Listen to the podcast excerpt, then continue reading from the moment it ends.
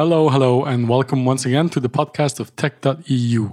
You're currently listening to episode number 178. I am your host, Robin Wauters. I'm the founder of tech.eu and filling in for the time being for Andrii Degeler from our team, who will be back on podcasting duty in August. First of all, I would like to congratulate ourselves for exactly five years of podcasting to the day. On the 20th of July 2015, Neil Murray and one of our co founders, uh, Roxane Varza, published the first edition of this podcast talking about things like how the financial crisis in Greece uh, was affecting startups in the country and Uber and Airbnb's legal struggles in places like France and Spain. They were much simpler times, weren't they? Uh, anyway, we're now nearing about 200 episodes in total and having a lot of fun with it in the process. Here's to at least another five years of TechEU podcast, and thank you so much for listening. I don't know if you've been paying attention, but this week was actually insanely busy in terms of news. Uh, despite the fact that we are already well into July, which used to be a slower month due to summer vacation and all that. Uh, but that seems to be no longer the case. And to give you an idea of how profoundly this has changed, allow me to talk about some of the biggest stories we picked up over at TechEU this week. After that, you can also enjoy a recent interview with Oscar Werner. He's the CEO of Sinch, a cloud communications platform company based out of Stockholm, Sweden. But first, as promised, an overview of some of the biggest news in European tech from the past week. Arguably, the biggest news was Apple's victory in its pretty epic fight against a $14.8 billion back tax bill in Ireland.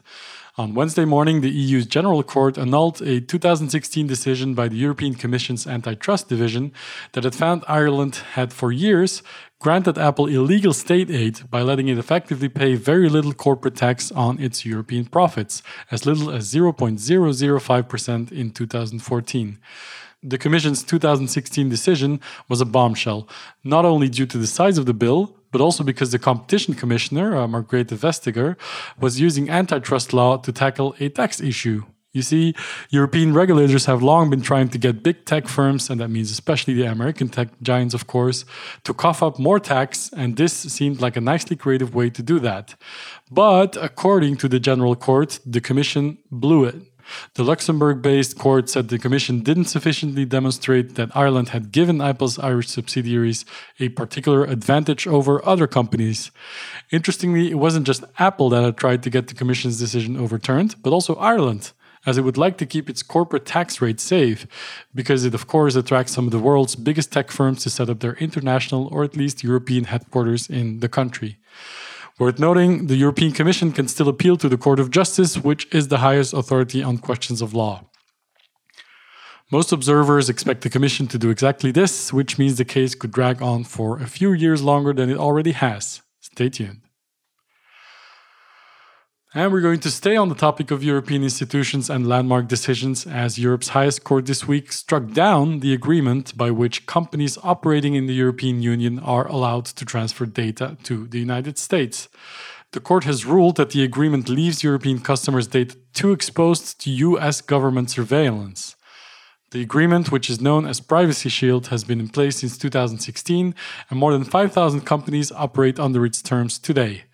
Boiled down, the Court of Justice of the European Union ruled that US law is too weak to protect EU citizens' data to the extent that EU law effectively demands.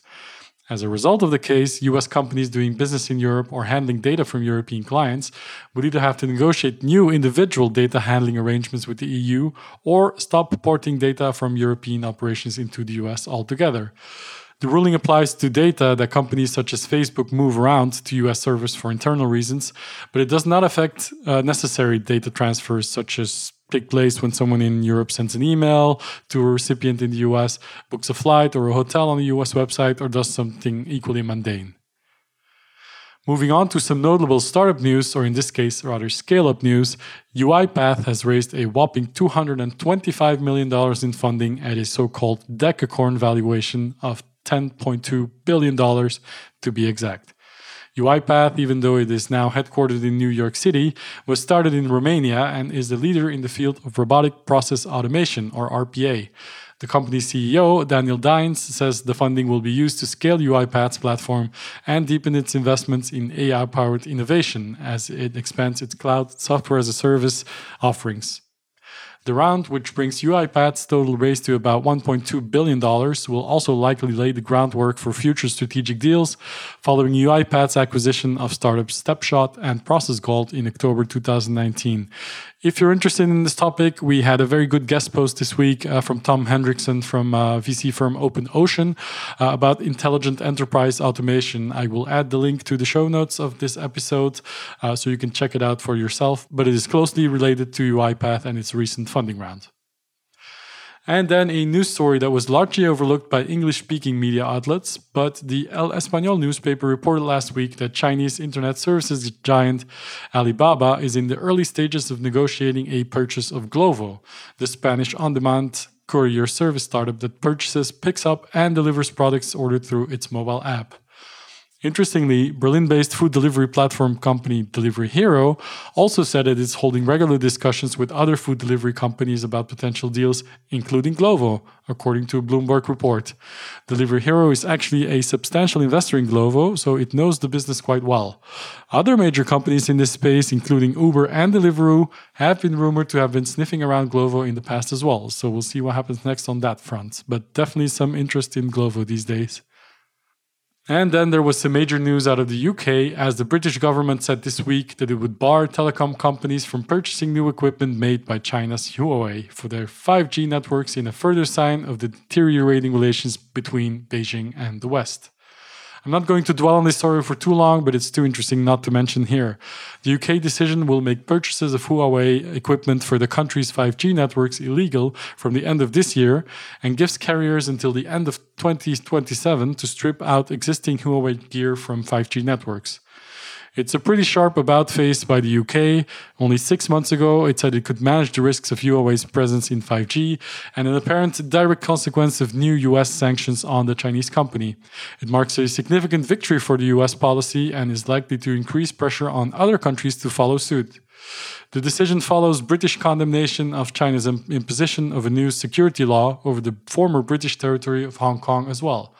A growing body of British lawmakers from the ruling Conservative Party have been pressing the government to take tougher action against China and recognize it as an adversary. And then some other rather overlooked acquisition news over in Germany as remote connectivity software maker TeamViewer announced that it has agreed to acquire peer Ubimax to expand its offering in augmented reality and the Internet of Things. The transaction, which is actually the first in TeamViewer's history, values Ubimax, which develops augmented reality software and wearable computing devices for industrial usage, at some 136 million euros, which will be paid in cash and shares. Ubimax says it serves more than 200 customers today, including some blue chip companies such as Deutsche Post, BMW, and the Coca Cola bottling company. And now let us move on to the recent interview Andre did with Oscar Werner. He's the CEO of a Swedish company called Sinch, which has built quite a robust cloud communications platform. Enjoy. Sinch, a huge company, if I'm not mistaken, its uh, market cap is uh, 3.6 billion euros now, right? Something like that. I, I, don't check it daily, but it's in, in, in that region possibly. Yeah. But I, I, have to say, it's not like I hear this uh, company name every time, like uh, not at all. So uh, can you just maybe start by uh, giving me like a good way of uh, describing uh, what Sinch does within like a minute or two minutes? What is it that you're doing? Sure, it's pretty straightforward. I mean, Sinch provides we're a cloud communications company. So we provide enterprises that want to communicate with their consumers via voice services, uh, videos, uh, video services, or messaging services. So take an example. You have an app, say a ride-hailing company um, that wants to have a call from an app to phones. We would do that. Uh, you have you're a you're a you know you're an uh, online doctor who wants to do the video link uh, in order to communicate with your patients or say you're an airline that wants to do messaging or you know deliver you know deliver notifications that your uh, flight is canceled or tickets via messaging can be can be WhatsApp, can be RCS, can be WeChat, uh, or can be text messaging uh, to your consumers. Then we provide cloud-based services to provide those services. Right. So do you do you own any sort of communications capacities, uh, communications channels yourselves, or do you just uh, sort of connect in uh, whatever needs to be connected? Uh, well, that depends what you mean with owning. I mean, we own the cloud-based software, so make you as an enterprise able to communicate with any consumer in the world via any channel globally. We do 40 billion transactions, and we think about that. That's about you know seven transactions per human on the planet. A different transaction. Or transaction is a, or communications. It could be either a message sent to you, mm-hmm. could be a voice call or a video call, and you count each each session at the voice call as one, if you will. Mm-hmm. So that means it's a huge number of transactions. We we communicate to almost everybody globally, and we do we touch probably your phone on average ten times a year. In our big markets, it's probably between fifteen to twenty times on average per phone. So that's that's kind of the scale that we are, and we provide that ability to communicate to enterprises. So we own the cloud-based software, and then we obviously don't own. If we communicate via the WhatsApp here, we obviously don't own Facebook. I mean, needless to say here, right? Um, and, and, if we communicate via text message, we obviously don't own uh, Vodafone or AT and T or Verizon. You know, uh, needless to say either. And if we communicate via voice, we don't own the operator network that makes it possible, but we own the cloud-based software making it po- making it possible to do. Right. And you've been around since 2008, as far as I can see. Uh, so I guess a lot has changed in this industry since then. So, uh, so what did you start with, and what was your product at the start, and how has it changed uh, over time then? It's a, well, it's a very good question. It's it's a it's a, it's a fascinating story. Uh, this is this market is born, and I think Sinch is also born out of text messaging. You know, the messaging portion of this market is born out of text messaging, and text messaging started in the early 2000s uh, of the notion of hey with text messaging, you can reach 100% of the mobile phones on the planet. You have a 98% open rate and you have a 95% read rate within two minutes. I wish I had this with my newsletter.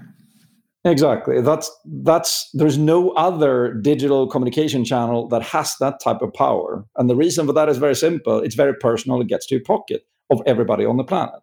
That power has made enterprises realize, such as yourself, by the way. I mean, enterprise realize for certain time critical information that is highly valuable to the user, text messaging is a big channel, is a good channel. And they moved portion of the email traffic over to text.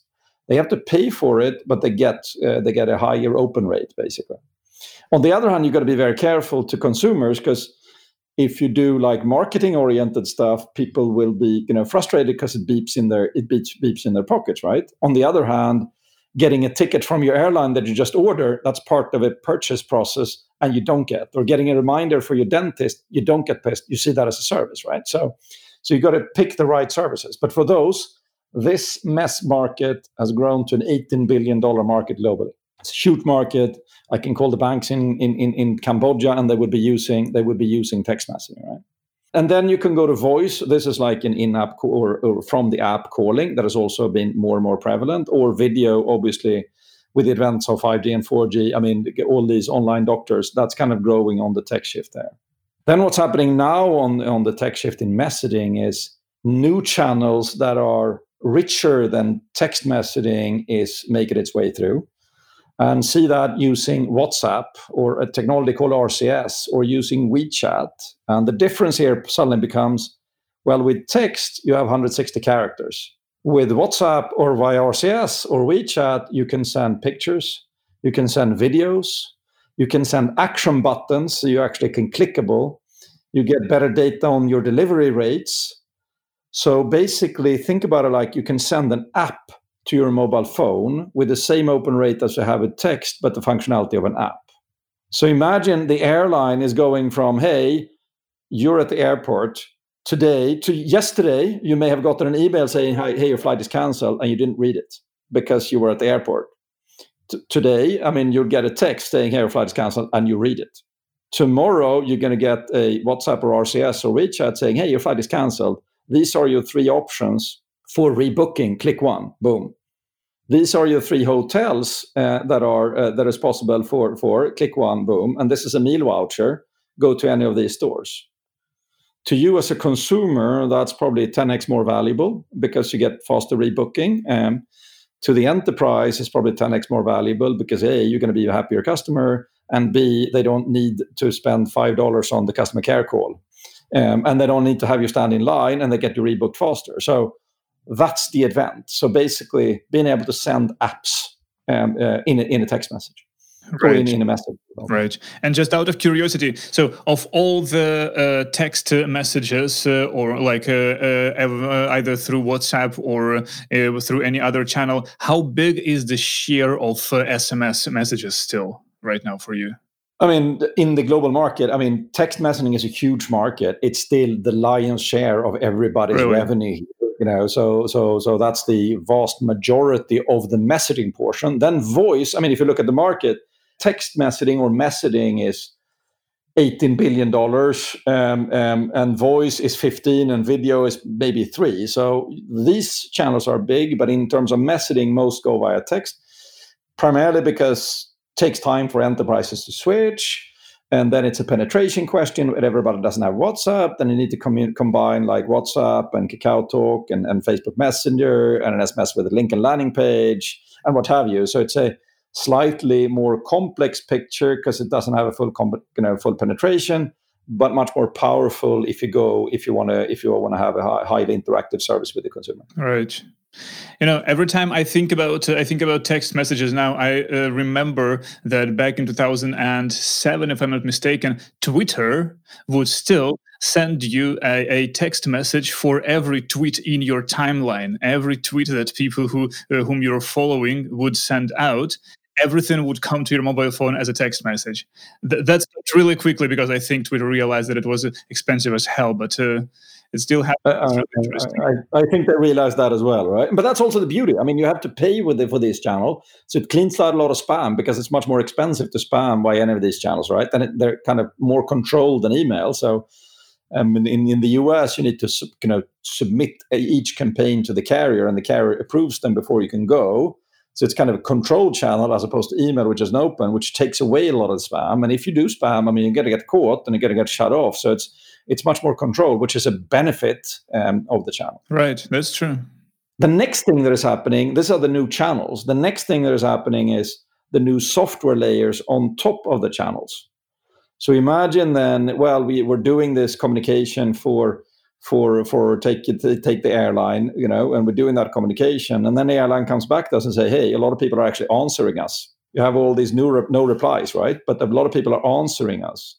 Are we just going to throw away those answers, or are we going to do anything with them? So then we get requested from like AI services, you know, all these messages coming back.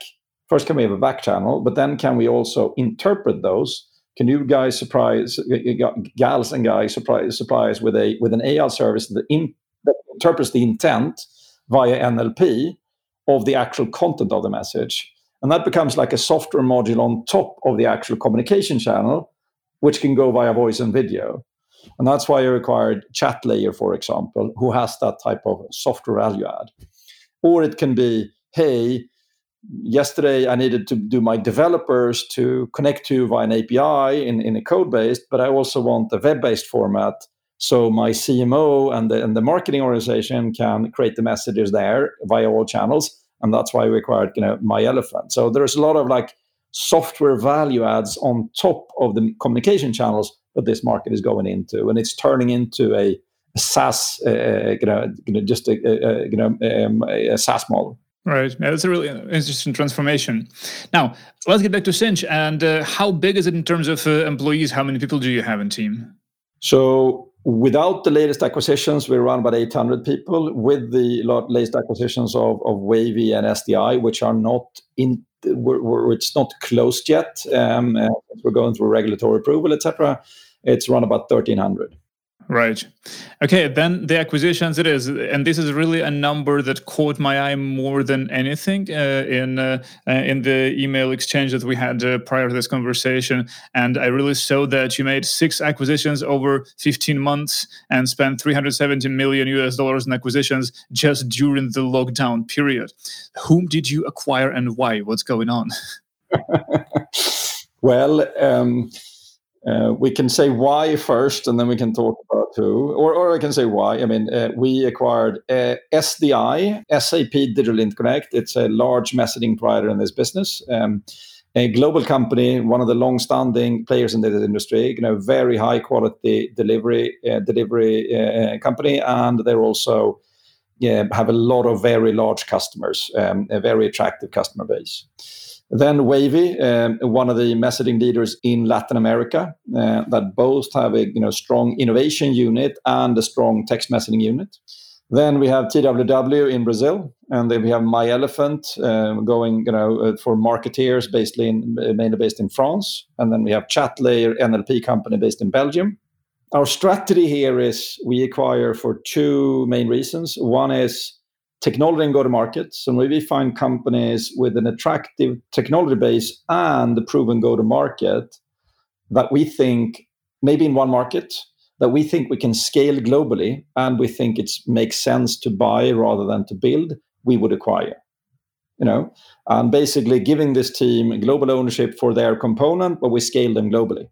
So to us it's super attractive. To them it's super attractive because they can suddenly scale in a completely different way and the other one we acquire is, on the on the on the on the scale and profitability, which is more on the messaging side. That's typically larger companies, and there we first one is is is always I mean the the customer base and the people. If we get a good customer base and good people, and that expands again, to into South America or or you know bigger base in the US or you know those those two things but then it's also you know an attractive acquisition for us because financially we do pay a, a, lower lower multiple than than we than we are valued at naturally because we're a global player and these are regionals or locals which have a harder time you know following on the tech investments globally. So and that's the two kind of rationale for the decisions. Um, it may sound you know, to an outsider, it may sound uh, very aggressive in, in Corona times to do this. Um, on the other hand, this is long-standing relations. We have known these companies and people for a long time. We've been in the industry for a long time, so it's so it's known entities and people that we can trust. And the other thing, we're acquiring profitable companies. All the largest acquisitions are basically increasing our profit and diversifying our customer base in corona times. I think most companies, if they had the opportunity to increase profit, diversify customer base during COVID, that's that's a good, actually risk reducing, you know, um, um, action to take. Right. I also read that one of the acquisitions was made without actually meeting people from the company at all. Was that the case, really? now you seem um, so. Uh, we have all, we have met all the companies before the COVID lockdown. So we, we have met them physically um, and before the COVID lockdown. The actual transactions and the post integration, uh, you know, the integration planning is done, you know, obviously 100% virtual. But we have met them before, so all of these transactions were initiated before the lockdown it's also you know worth noting that these are this is not like you know suddenly came up. Um, it's it's it's relations we had for a long time. So, but then you know it's very special. You know, doing these in COVID times very special to do integrate. Typically, first day of the acquisition, we're there. We're kind of there. That's what we who we are. We want to engage people. We want to learn. We see it as everyone coming into the company from day one is just as much part of Sinch as and, and as as all of us who've been here a longer time it's a core philosophy to us. So it's like we see no difference from from the first day. So therefore, we want to be there. We want to get to know. We're a people oriented company.